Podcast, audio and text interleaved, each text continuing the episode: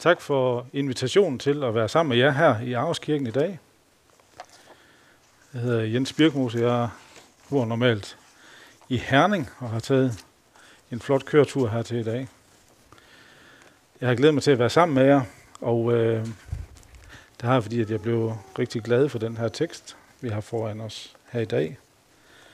Og vi skal fortsætte med at læse fra Bibelen, fra Markus Evangelium kapitel to, fra vers fjorten. Der står sådan: Da Jesus gik videre, så han Levi, Alfæus' søn, sidde ved toldboden, og han sagde til ham: Følg mig. Og han rejste sig og fulgte ham. Senere sad Jesus til bords i hans hus, og mange toldere og syndere sad til bords sammen med ham og hans disciple, for der var mange, som fulgte ham. Da de skriftkloge blandt farisæerne så, at han spiste sammen med syndere og toldere, spurgte de hans disciple: Hvorfor spiser han sammen med toldere og syndere? Men da Jesus hørte det, sagde han til dem: De raske har ikke brug for læge, det har de syge. Jeg er ikke kommet for at kalde retfærdige, men syndere. Johannes' disciple og farisæerne holdt faste. Der kom der nogle til ham og spurgte: Hvorfor faster Johannes' disciple og farisæernes disciple, men dine disciple faster ikke? Jesus svarede dem: Kan brudesvendene faste, mens brudgommen er sammen med dem? Så længe de har brudgommen hos sig, kan de ikke faste.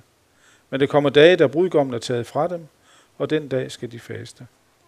Ingen sætter en lap af ukrympet stof på en gammel kappe, for så river den nye lap det gamle i stykker, og hullet bliver værre. Og ingen fylder ung vin på gamle lædersække, for så sprænger vinen sækken, sækkene, og både vin og sække ødelægges. Nej, ung vin på nye sække. Amen.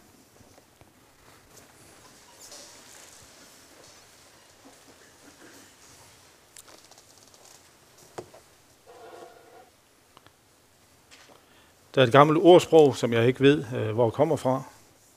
Der lyder sådan her: Sig mig, hvem du omgås, og jeg skal sige dig, hvem du er. Hvis man hører P tre, så er det jo noget i retning af, at sig mig, hvilken musik du hører, og jeg skal sige dig, hvem du er. Men det betyder altså noget i retning af, at du er ligesom dem, du er sammen med. For eksempel, man siger i F C Midtjylland, at hvis man er sammen med en A G F-tosse, så er man også noget i den retning. Så ligner man sådan en. Men det handler altså om, at man på en eller anden måde laver det samme øh, som dem, man er sammen med. I virkeligheden så er det jo en meget forsimplet måde at forstå andre mennesker på. Det er også måske udtryk for en forsimplet måde at tænke på, selv i en såkaldt oplyst tid som vores. Det er nok også de færreste, der vil sige ja til det her ordsprog fuldstændig i dag. Men uanset om man bruger ordsprog eller ej, så har vi også i dag, ligesom for mange år siden, en tendens til, at vi definerer os selv ved at, på den måde, vi tager afstand fra andre mennesker på. Og når vi definerer os selv ved at, ved at fortælle, hvad det er, vi tager afstand fra, så bliver tingene meget simple i virkeligheden. For eksempel, så er der måske nogen af jer, der har hørt udtrykket: Jeg er i hvert fald ikke en homofob. En homofob, det er en, der har angst eller har modvilje mod homoseksuelle og deres seksualitet. Man kunne også sige: Hvis du ikke er homofob, hvad er du så? Hvis nu man skulle udtrykke sig i en positiv term. Nogle af dem, som ikke er homofober, de har til gengæld fobi mod homofober. Altså de har, det, de har angst eller har modvilje mod folk, som har angst eller modvilje mod homoseksuelle og deres seksualitet. Faktisk så tænker jeg, at i vores tid, så er det, så vidt jeg kan se, acceptabelt at udtrykke fobi eller afsky, modvilje mod dem, som for eksempel mener, at ægteskab består af en mand og en kvinde. Det er bare et eksempel fra vores tid. Der kan gives mange andre eksempler på, hvordan vi synes, det er okay øh, at have modvilje eller afsky eller angst for dem, som ikke mener det samme som os. På Jesu tid, der var der en gruppe, som vi møder her i teksten, som øh, gik under betegnelsen toldere og syndere.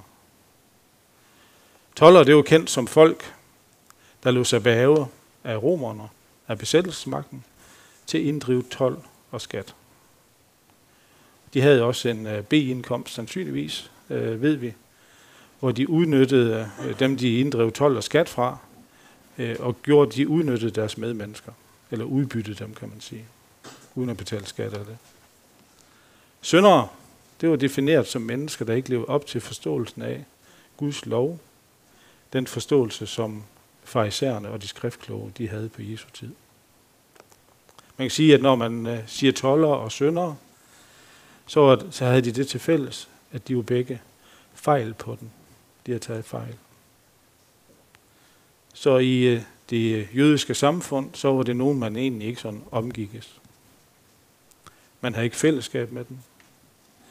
Det var ikke sådan nogen, man opsøgte, hvis man var inde i byen på en café. Det var ikke nogen, man sådan inkluderede i fællesskabet. Hvis de for eksempel selv opsøgte farisæerne og deres ligesendede. Fordi at øh, de var fejl på den, og de havde brug for at blive rigtig på den, for at kunne blive en del af fællesskabet. Da Jesus, han øh, som voksen træder frem, som vi læser og hører om i Det Nye Testamente, så, så var han anderledes. Han opførte sig på en anden måde. Han havde en anden adfærd. Man kan se for eksempel øh, tidligere i, i Markus Evangelium kapitel et, der er der en spedalsk, en, altså en syg, en alvorlig syg mand, som kommer hen til ham og beder ham om hjælp. Og ham tager han bare imod, for eksempel. Så Jesus, han inkluderede dem, der opsøgte ham. Han hjalp dem. Men her i dagens tekst, som vi lige har hørt nu her, der gik han sådan et skridt videre. Fordi der står i vers fjorten, at da han gik videre, så ser han øh, Levi, Alfæus' søn, sidde ved toldboden, og så går han hen til ham og henvender sig til ham og siger, følg mig. Så han ikke bare tog imod toldere og syndere, men han opsøgte dem også. Øh, og resultatet den dag for Levi, det var, at øh, han skiftede job, erhverv i løbet af nok et øjeblik, fordi han forlod det hele, og sandsynligvis også øh, arbejdede med at være tolder, og så blev han disciple af Jesus. Da det så er sket senere på dagen, så, så læser vi om, at Jesus og hans disciple, de sidder til bords i Levis hus og spiser sammen. Og der er nogle andre, der er kommet til huset og spiser sammen med dem, som også bliver benævnt toldere og syndere. Fordi det var jo dem, Levi, han kunne have fællesskab med, når han var ekskluderet af de andre. Hvad betyder det egentlig, det her, at man spiser sammen? I mit arbejde som i en familierådgivning, hvor jeg plejer at sige, at vi arbejder med at symptombehandle kon- syndefaldets konsekvenser, altså ting, der går i stykker i den her verden, der oplever vi nogle gange, at der er nogle familier, der er dysfunktionelle, som vi siger. Og det viser sig for eksempel ved, at de ikke spiser sammen. At der kan være en treårig, der spiser inde på værelset, og forældrene spiser et andet sted. Eller det er sådan ting, der ikke hænger sammen. Jeg ved ikke, om det er universelt, men måske, det er tæt på, tror jeg, at det at spise sammen, det er et udtryk for fællesskab. Det er et udtryk for, at man har noget til fælles med dem, man er sammen med. Det giver en følelse af samhørighed. Jeg tænker også, at, eller jeg ved ikke, om vi gør det her, men mange steder, så gør man det også det, også i menighedssammenhæng, at vi nogle gange spiser sammen, fordi det er godt for os. Men det der ord samhørighed, det betyder jo noget i retning af følelsen af, at når jeg er sammen med de her mennesker, så har jeg en følelse af, at jeg hører sammen med dem. Du kender godt det modsatte også, tror jeg, at du kan være sammen med nogle mennesker, og så har du en følelse af, her hører jeg ikke rigtigt til alligevel. Men det, at man spiser sammen, det udtrykker noget om, måske at man har fælles tro, kærlighed, man har venskab og kammeratskab. Sagen er jo, at vi alle, uanset hvordan vi er skruet sammen, har brug for at høre sammen med nogen i hvert fald. I kender måske selv, eller kender andre, der har et ønske om at høre sammen med nogen, men ikke får det opfyldt, og det gør ondt. Så det er sådan, vi skal forstå det her, når Jesus han sidder til bords med toldere og syndere. At her er der noget venskab, her er der noget samhørighed. Det er jo ikke en julefrokost, hvor du sidder sammen og spiser sammen med nogen, men eftersom, efterhånden, som det nogle gange skrider frem i løbet af aftenen, så venter du efter at kunne tage hjem igen. Det er jo heller ikke øh, sådan en, det, jeg kunne kalde en distanceret barmhjertighedshandling, hvor man øh, har, hvor det er meget vigtigt, at man spiser sammen juleaften, men de tre hundrede og fireogtres dage i resten af året, der spiser man ikke sammen. Det kan jo være underligt, at vi kan tåle at se på andres tre hundrede og fireogtres dages ensomhed, men lige juleaften, der kan vi ikke klare det. Vi skal forstå beskrivelsen her i Nytestamentet om Jesus, at når han spiste sammen med toldere og syndere, så var det fordi, at han hørte sammen med dem. Der var menneskelighed, der var kærlighed og venskab. Og så i en jødisk og bibelsk kontekst, så var det også en invitation til fred og tilgivelse. Og det er her, Jesus han siger, lige nøjagtigt i det fællesskab, der hører Jesus til. Da han så sidder der, og de er, har spist sammen, jeg ved ikke, hvornår det sker, men på et tidspunkt, så kommer de skriftkloge, en, en gruppe af farisæerne, som var optaget af det gamle testamente og Guds lov. Så kommer de til Jesu disciple og siger, at der ikke er noget galt her. Det, kan der, det, det, det går ikke, det her, i forhold til deres forståelse af loven. For for disciplene, eller for, for farisæerne og de skriftkloge, som stod og kiggede ind på det her bordfællesskab, måltidsfællesskab. I deres forståelse af tingene, der var det, at toldere og syndere, de skulle få den rigtige forståelse af loven, for at blive en del af fællesskabet. Hvis jeg skulle oversætte det sådan til et nyere dansk måske, så ville man sige, de skulle først omvendes, inden de kunne blive en del af fællesskabet med Jesus. De skulle bestå en slags moralsk optagelsesprøve for at få fællesskab i menigheden og den del af samfundet. Så det er ikke så mærkeligt, at farisæerne eller de skriftkloge her måtte brokke sig over det, som sker. Fordi for dem var det forkert, at Jesus kunne have fællesskab med mennesker, som havde en forkert opfattelse af Guds bud og endda ikke levede efter dem. Og øh, det kommer Jesus, Jesus for øre, og så siger han en sætning, som øh, er brugt rigtig mange gange siden, og måske var den også kendt allerede på Jesu tid. De raske har ikke brug for læge, det har de syge. Og så tilføjer han, jeg er ikke kommet for at kalde retfærdige, men syndere. De raske har ikke brug for læge, men de syge. Jeg er kommet for at kalde retfærdige, men syndere. Nu er det her jo sådan en uddannelsesby, og der kan, her kan man jo blive mange ting, i hvert fald hvis man gør noget ved det. Øh, mig bekendt så er der kun et fag, hvor man afgiver et moralsk løfte i forhold til den uddannelse, eller den profession, man har fået. Det kender vi som lægeløftet.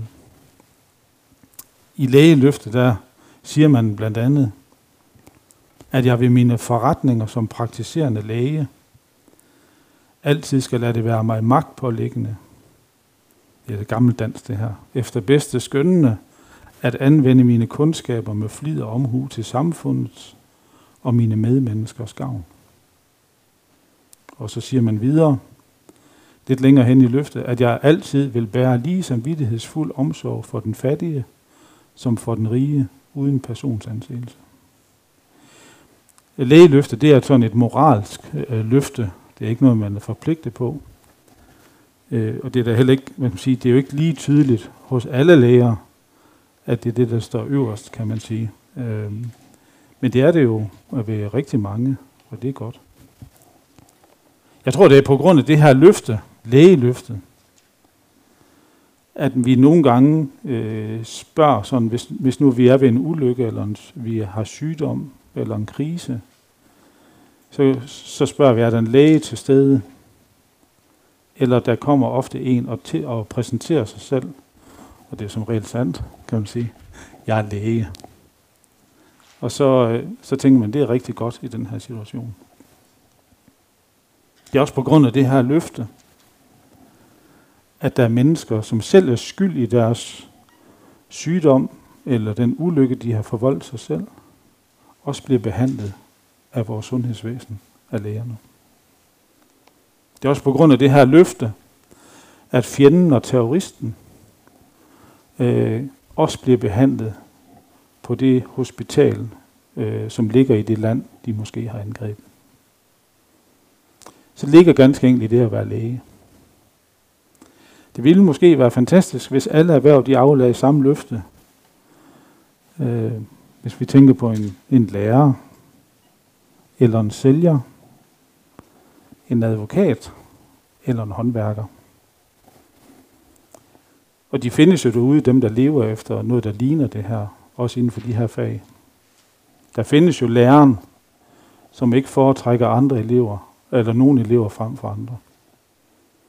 Der findes også sælgere, som spørger, hvad kunden i virkeligheden har brug for. Der findes også advokater, som ikke bare tænker på deres egen indtjening, og håndværkere, som ikke snyder deres kunder. Det ville også se mærkeligt ud, kan man sige, hvis man er lærer og helst vil undervise uden elever. Eller hvis man er sælger øh, og bare vil elske sit arbejde, hvis der ikke var en kunde at handle med. Hvis de har det sådan, så ved de godt, at de skal til at skifte arbejde. Men det vi egentlig skal have frem her, det er, at når Jesus han siger, at, øh, at de raske har ikke brug for læge, det har de syge, så siger han i virkeligheden noget om sig selv. Han siger, lige så absurd det er, at en læge ikke vil have med syge mennesker at gøre. Lige så absurd ville det være for Jesus, ikke at ville have med syndere at gøre. Så lige så naturligt det er, at vi spørger om, er der en læge til stede, eller en læge, der tilbyder sig i en situation. Lige så naturligt er det for Jesus at tilbyde sig og have med syndere at gøre. Og det er altså, vi forstår ordet syndere, det er dem, som øh, har forstået tingene forkert i forhold til Guds lov. Jesus er jo kommet for at kalde retfærdig, eller for at kalde syndere, men ikke retfærdig. Tidligere hos Markus øh, i kapitel et, så er der en formulering, der siger, hvor Jesus han siger, tiden er inde, Guds rige er kommet nær, omvend jer og tro på evangeliet. Så det, der sagde han egentlig, nu er jeg her, så nu er det tid til, at I omvender jer. På samme måde var det en, da han sad til bords, så var det egentlig at sige, nu er jeg her, nu er det fred, nu er det tid til fred og tilgivelse. Så man må altså ikke forstå det, som sker her, når han sidder til bords i Levis hus, som om, at det for Jesus er fuldstændig lige meget, at vi har en forkert forståelse af Bibelen, eller at vores liv er fuldstændig på tværs af Bibelens normer. Slet ikke. Det var derfor, at Jesus han kaldte Levi som disciple. Det var for, at Levi skulle følge Jesus og holde op med at være toller, eller i virkeligheden, han skulle holde op med at udbytte sine medmennesker og udnytte dem groft. Men der er ligesom sådan øh, to grupper mennesker her i teksten i dag. Der er jo tolderne og synderne, og så farisæerne. Men sagen er, at når vi møder Jesus, så bliver forskellen på toldere og syndere, og dem, der lever på den korrekte måde, den bliver ens. Den bliver udvisket. Det her, her i mødet med Jesus, der bliver forskellen mellem dem, som er optaget af et moralsk anstændigt liv og et samfund, øh, der har en vis moral, og dem, som er ligeglade med normer. der bliver forskellen ikke længere til at få øje på. Uanset hvad du, er, du og jeg er for en type, så er vi nemlig afsporet i vores tankegang, når det handler, når vi sammenligner med Jesus. Jeg tror faktisk, man må sige det så stærkt, at når vi står ved Jesus og måler os op mod ham, så kommer vi til at fremstå som perverse mennesker. Et udtryk, som vi jo kun bruger om en gruppe mennesker, som som regel ikke er os selv. I begyndelsen her af min tale her, der nævnte jeg det at have velvilje eller modvilje mod for eksempel homoseksuelle, eller dem, som har modvilje mod dem, øh, som har modvilje mod homoseksuelle. Men i mødet med Jesus, der ser vi, at vi alle er syndere, og at vi alle har modvilje mod nogen. Man kan også sige, at vi har alle modvilje mod noget. Det, som øh, vi har som mennesker, sådan som vi er indrettet, fordi vi er vendt væk fra Gud, det er, at det er meget, meget svært for os at håndtere og være barmhjertig mod hvem som helst. Når hvis vi siger det, at vi skal være barmhjertig mod hvem som helst, så vækker det en, en helt instinktiv modvilje i os. Fordi vi har altid nogen, som vi synes, det er okay at udelukke, eller have modvilje mod, osv. Det er ikke nødvendigvis sådan, at vi tænker meget over det. Jeg tror, at mange af os, vi opdager bare, at det er til stede i os. Og fordi det er til stede i os, sådan helt instinktivt, naturligt, så accepterer vi det, uden at tænke mere over det. Fordi det er naturligt, på grund af vores syndighed, at have modvilje mod andre. Hvad tænker du for eksempel? En, øh, en ting, jeg har hørt, som er rigtig. Lægen, der arbejder på skadestuen, der tager sig af en faldskade for en ung kvinde, som kommer ind på skadestuen i en brandert, sammen med sin mor og far, og hyler og, og græder meget. Hun brokker sig over, at hun skal vente øh, et stykke tid på at blive behandlet. Sådan er det. Da lægen læser i journalen, så fremgår det, at det er femtende gang. Hun er på skadestuen inden for to år, med en faldskade i en brandert. Ja, lægen. Ja, lægen har jo forpligtet sig på lægeløftet. Det hedder uden personsansættelse. Jeg vil godt sige, hvad jeg tænkte. At jeg tænkte, at det var godt nok et skvad af hovedet.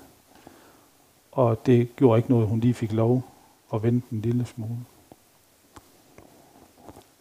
Eller for eksempel, når man hører, det hører vi ikke om her i Danmark, sådan, men når man hører fra andre lande, at terrorist og offer bringes på hospitalet. Der bruger lægen sine kundskaber, som der står i lægeløftet, til at behandle mine medmennesker, til, til at behandle til mine medmenneskers gavn. Så i mødet på et hospital eller på en klinik, der bliver både terrorist og offer lægens medmennesker. Og jeg kan mærke, at jeg reagerer med modvilje på det. Derfor er det, derfor er det stort, når der er mennesker, der får øh, hvad hedder det, lægeeksamen og, og afgiver lægeløftet, at de vil lindre og behandle deres medmennesker, uanset observans. Jesus han er kommet for at kalde syndere, står der. Ikke retfærdige. Han er kommet for at kalde syndere uden observans. Uden... Øh, uden nogen restriktioner på, hvem og hvilken type synder du er. Det er uden betydning, kan man sige, i mødet med Jesus, hvem du er. Du er kaldet til fællesskab med ham. Nogle af os oplever i vores liv, at vi har en, vi kan takke for den situation, vi er havnet i. Det er nemlig os selv. Det kan være, at vi er havnet i en, øh, i en vanskelig situation. Det kan også være, at vi er havnet i en situation, hvor vi må sige til os selv, jeg har skyld over for Gud, på grund af det, jeg har gjort. Men det har ingen betydning i mødet med Jesus. Det har heller ingen betydning om du har åbenlyst modvilje mod Gud og kristendommen. For når Jesus kommer, så er du inviteret til fællesskab med ham. Der er nemlig det ved Jesus, at han har velvilje over for alle. Han har velvilje for over for alle mennesker. For ham bliver du hans medmenneske. Han bruger al sin kundskab og alle sine muligheder, al sin magt for at hjælpe dig. Det står der meget mere om øh, i Bibelen, hvad Jesus han har gjort for at hjælpe dig. Jeg vil bare nævne sådan kort her, at, at når du læser videre i Markus Evangelium i de sidste tre kapitler, så kommer du til at læse om det ultimative offer, Jesus han bringer for at hjælpe dig, ved at han dør på korset øh, og opstår igen for dine synders forladelse. Og vi så jo allerede resultatet af det i begyndelsen af gudstjenesten her i dag, hvor vi bekender vores synder og bliver tilsagt syndernes forladelse. Jeg er glad for, når jeg læser i Bibelen, at jeg kan se, at Jesus han ikke sådan bliver slået ud eller får angst på grund af, hvem jeg er. Jeg, jeg har sådan en, en ting inde i mit hoved, jeg kan godt lide at tænke på, at han falder ikke ned af stolen. Det er sådan et udtryk. Han falder ikke ned af stolen over det, som jeg eller du har at fortælle ham om ting i vores liv. Ting, som vi kan synes om. Ting, vi kan synes mindre godt om. Ting, som vi skammer os ved eller er flove ved. For teksten siger her, og det går igen i både Gamle og Nye Testamente, han er kommet for at kalde syndere. Det er dem, han har det godt med at være sammen med, ligesom lægen er sammen med den syge. Vi kan se i Bibelen i Nyt Testamentet, at han berøres, når han møder øh, menneskers elendighed. Men han overvældes ikke af klodens elendighed, så han ikke kan gøre noget. Det gør han heller ikke, hvis du har meget elendighed i dit liv, uanset hvordan den måtte se ud. Så når jeg prøver at fortælle lidt om Jesus her, så, så vil jeg jo sige, du skulle gå til læge. Du skulle gå til læge. Du kender godt udtrykket, ikke? Min kone, hun er radiograf, og øh, jeg tænker, en radiograf, der arbejder på sygehus, må jo vide noget. Så jeg spørger jo hende om ting, øh, som har med mit skrantende helbred at gøre, for der sker jo ting, når man røger op i halvtredserne. Men i stedet for at spørge hende, så siger hun nogen til mig, nogle gange til mig, jeg skulle da prøve at spørge en, som har forstand på det, jeg spørger om. Og så siger hun til mig, du skulle gå til læge. Nogle gange, så... Så spørger hun så videre, gør du det så? Altså, går til læge. Det er ikke blevet til noget endnu. Nu er også lige flyttet til en ny by. Og jeg synes, det er svært at gå til en læge, som ikke sådan kender mig, og jeg ikke kender vedkommende. Jeg vil gerne øh, sige til jer her i dag, på den her søndag, I skal gå til Jesus. Helt klart. Det er min egen erfaring. Jeg vil gerne nævne to ting, som jeg synes, jeg selv oplever i mit møde med Jesus. Det første, det er, jeg synes, det var, og det er ikke let, altid at gå til Jesus. Jeg kender til, at jeg er flov, og jeg er skamfuld. Jeg er seksoghalvtreds år, og så synes man bare, at det var på tide snart at få styr på sine onde tilbøjeligheder og sine modviljer. Men det, jeg oplever i mødet med Jesus, når jeg møder ham i Bibelen, ved at læse i Bibelen, og når jeg beder, det er, at jeg faktisk bliver taget alvorligt. Jeg, jeg bliver det, man siger i dag. Jeg bliver anerkendt. Der ligger nemlig en anerkendelse, når Jesus han siger, at han er enig i mig, at mine onde tilbøjeligheder og modviljer, de er faktisk til at tage at føle på. Så det er ikke let, synes jeg ikke. Fordi jeg også oplever det, som jeg har nævnt tidligere, ikke også, at i mødet med Jesus, der bliver al min, hele mit moralske kompas, det bliver lige vendt en lille smule rundt. Fordi i mødet med ham, der er jeg mærkelig og pervers. Det andet, jeg vil gerne nævne, øh, som mit, min egen erfaring ved at gå til Jesus, det er, at når jeg går ud derfra, og nu prøver jeg at sammenligne med sådan konsultationen, ikke også, ved lægen, så har jeg en klar oplevelse af, at jeg går tilbage ud derfra med værdighed, og særligt som et frit menneske. Jeg går derfra med fred og med tilgivelse. Jeg oplever, fordi jeg jo har den alder, jeg har, at jeg har gjort det for et hundrede og sytten gange. Også det selvforskyldte, det som jeg gjorde bevidst, og som jeg vidste godt var forkert, også det går jeg ud fra, når jeg møder Jesus igen med fred og tilgivelse. Så i min opfordring til jer her, sådan en smuk oktobersøndag, det er, du skulle gå til læge, du skulle gå til Jesus. Gør du det så? Jamen, måske er det ikke blevet til noget endnu. Måske er der nogen af jer, der sådan ligesom er holdt op med at, at dele ting med Jesus også. For det kan jo også ske. Jeg har hørt om folk, der kom for sent til lægen. Derfor var de uhelbredeligt syge. Så der, der kunne lægen ikke længere hjælpe dem. Jeg har ikke hørt om folk, der kom for sent til Gud. Men jeg har hørt om nogen områder, byer og hjem, hvor missionærer og kristne kom for sent til, at bedsteforældregenerationen kunne have hørt om Jesus. Men det, det her, det er jo noget, som du og jeg, vi kan hjælpe med. Det er at række evangeliet videre. Men jeg har ikke hørt om nogen, som har bedt eller henvendt sig til Gud og fået besked. Det er for sent. Du skulle ikke have ventet så længe. For det her, det er nemlig Jesus løftet. At hvem som helst, som henvender sig til ham, om det er i desperat bøn eller tillidsfuld tro, så tilgiver han vores synder og fjerner al vores skyld. Det står i Det Gamle Testamente, og det står i Det Nye Testamente, det er gentaget der. Med de her ord, den der påkalder Herrens navn, skal blive frelst. Vi, kan, vi har fået løfte om, at vi kan bede til Gud om alle ting, men vi har kun fået løfte om, at hvis vi beder ham om frelse, så vil han hundrede procent imødekomme vores bøn. Gør du det så, når du ved, at, øh, at det er det, du får? Jamen, jeg vil gerne opfordre igen med en lille eh, sand historie, faktisk. En chefpsykolog på et af de store danske hospitaler fortalte, hørte jeg i radioen engang, at det sker, at han får opringning fra kvinder, som siger til ham, psykolog, det er helt galt med min mand.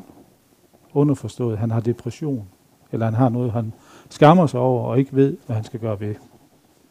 Der blev fortalt om det jo, at, at det er lidt vanskeligere for mænd, åbenbart, at gå til læge, end det er for kvinder. Psykologen svarer så kvinden her, det lyder da ikke så godt. Må jeg komme til at tale med din mand? Og hun svarer ham, ja da, han står lige ved siden af. Ja, han turde ikke selv at ringe. Jeg nævner det, fordi at det at læse i Bibelen alene, det kan være svært. Eller det at bede selv kan være svært. Men så kunne man jo lade en anden en bede. Man kunne lade en anden en øh, læse i Bibelen, eller gøre det sammen med en anden en. Det kunne også være din vej til at få det gjort i hverdagen. Jeg er snart til et slut her, men jeg vil gerne stille et spørgsmål til sidst. Er, kan man egentlig komme til Jesus, som man er? Hvis I går ud i verden, altså ude, udenfor her, så er der to svar, sådan to hovedsvar. Og de to hovedsvar har vi også været inde på sådan her i dag. Det ene svar, det siger, at man skal omvende sig for at komme til Jesus. Det vil sige, at man skal lægge noget af sit liv om. Man skal være opsat, af, eller opsat på at leve noget anderledes. Altså sige nej til noget, der er forkert, og gøre noget, der er rigtigt. Der er også nogen, der betoner, at man skal have et ærligt sind, altså ærlighed. Øh, og det er sådan, i hovedtræk kan man også sige, farisæernes forståelse. Man skal omvende sig forud som fundament, eller som forudsætning, for at komme til Jesus. Den, det andet svar, man møder, når man spørger ude i kirkevirkeligheden, det er, at i virkeligheden så er det Jesus, der kommer os nær. Og når han gør det, så kan der ske det, at vi omvender os. Og omvendelsen består deri, at vi følger efter Jesus i vores liv. Begge synspunkter er både i samfundet og i den universelle kirke. Men det er jo den her eksempel to, som er Markus' fremstilling. Hvis man spurgte Markus, kan man komme til Jesus, som man er, så er hans svar ja. hvis man kigger ud i den store Bibel øh, og alle de andre bøger rundt omkring Markus, så er svaret ja, det kan man. Hvis du går med farisæernes forståelse af det med, at man egentlig skal omvende sig selv, eller man skal omvende sig som forudsætning for at komme til Jesus, så mener jeg faktisk, at du tillægger dig selv en betydning og nogle egenskaber, som slet ikke kan bære. Prøv at tænke på det her lille udtryk, de her tre ord, og ville det, og ville det, altså være kristen, eller at ville følge Jesus. Jeg ved ikke, om I nogle gange har prøvet sådan, øh, at sige, nu vil jeg det. Øh, både i Nyt Testamente og erfaringen viser os, at det at ville det, ofte resulterer i, at vi vil det modsatte, og vi har modvilje mod Jesus. Ikke nødvendigvis modvilje mod religion, men modvilje mod Jesus. For nogle der bliver det til fortvivlelse, og for andre der kommer det til at leve i det, man kalder egen retfærdighed. Men hvis du går også med den der med farisæernes forståelse, så kan det også føre til et distanceret og modvilligt forhold til dine medmennesker. Ubarmhjertighed. Jeg skal prøve at finde ud af, hvad betyder det egentlig at være ubarmhjertig? Og den danske ordbog skriver, at det er at være hjerteløs. At være hjerteløs. Sandheden er, at alle farisæere, alle dem, som er optaget af at forstå og, og have alvor omkring det med kristendom, alle er også toldere og syndere. Og alle dem, der er toldere og syndere, de er også farisæere, fordi de har også en tendens til at have modvilje mod andre. Derfor vil jeg gerne øh, slutte af med her i dag og sige til jer, gå til læge, gå til Jesus, lad være med at forsøge at lave selvhelbredelse først, bare kom.